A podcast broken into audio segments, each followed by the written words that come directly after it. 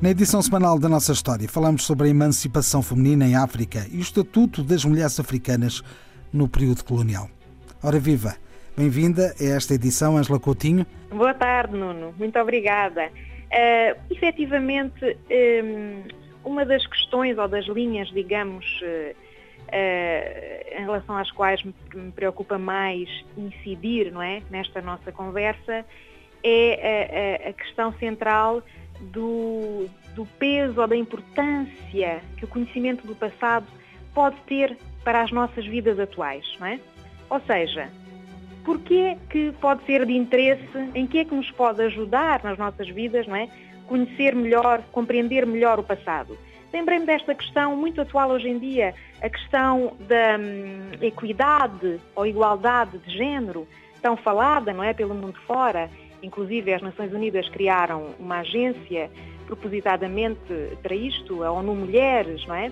Foi também muito falada ultimamente a eleição de Kamala Harris como primeira mulher vice-presidente dos Estados Unidos da América, o país democrático por excelência, não é?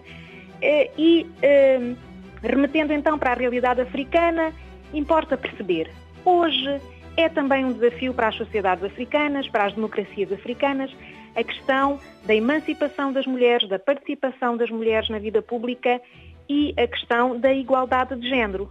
Ora, em que é que o nosso passado nos deixou, digamos assim, um legado, marcas com as quais temos de lidar ainda hoje, não é? E essa é a questão que fica. Qual foi o lugar da mulher na presença colonial portuguesa em África? Exatamente, não só a portuguesa, não é? Podemos falar de toda a África colonizada, mas vamos incidir mais na, na, realidade, eh, digamos assim, das colónias portuguesas, que é que nos atinge mais diretamente, e perceber que, de facto, durante as últimas décadas do colonialismo português em África, é recente, estamos a falar da vida das nossas avós, não é? As mulheres africanas, na sua esmagadora maioria, estavam ao abrigo do chamado Estatuto do Indigenato, que vigorou até 1961, nas colónias continentais.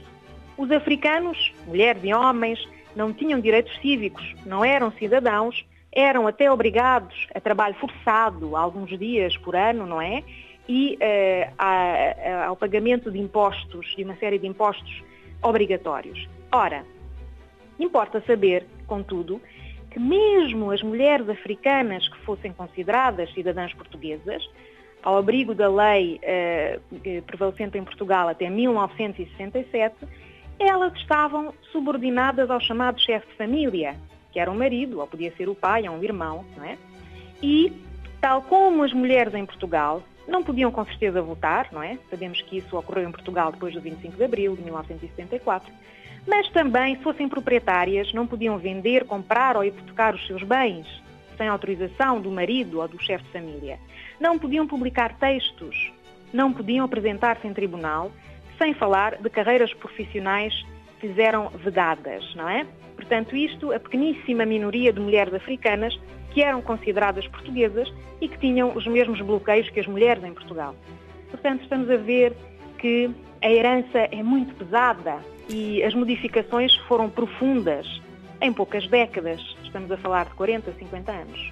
E agora pergunto, eh, com as independências, a emancipação deu-se de imediato? Ora, tal como aconteceu em Portugal em 1974, as mulheres africanas passaram a ter o direito de voto, não é?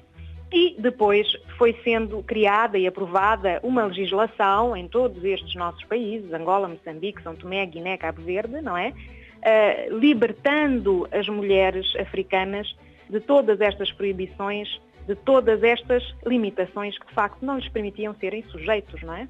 E nos outros países em África, o que é que aconteceu?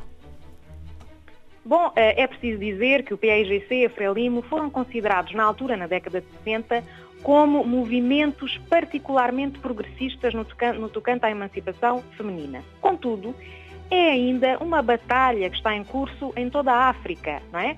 E eh, depois é preciso avaliar muito bem o que aconteceu no pós-independência. É de referir, por exemplo, que hoje em dia a Tunísia, que é um país com uma população, população perdão, maioritariamente muçulmana, tem uma legislação de emancipação da mulher que é das mais avançadas em África e em todo o mundo, não é?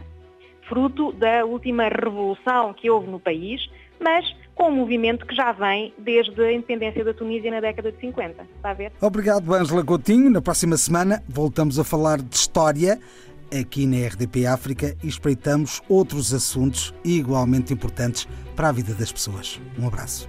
Um abraço, obrigado.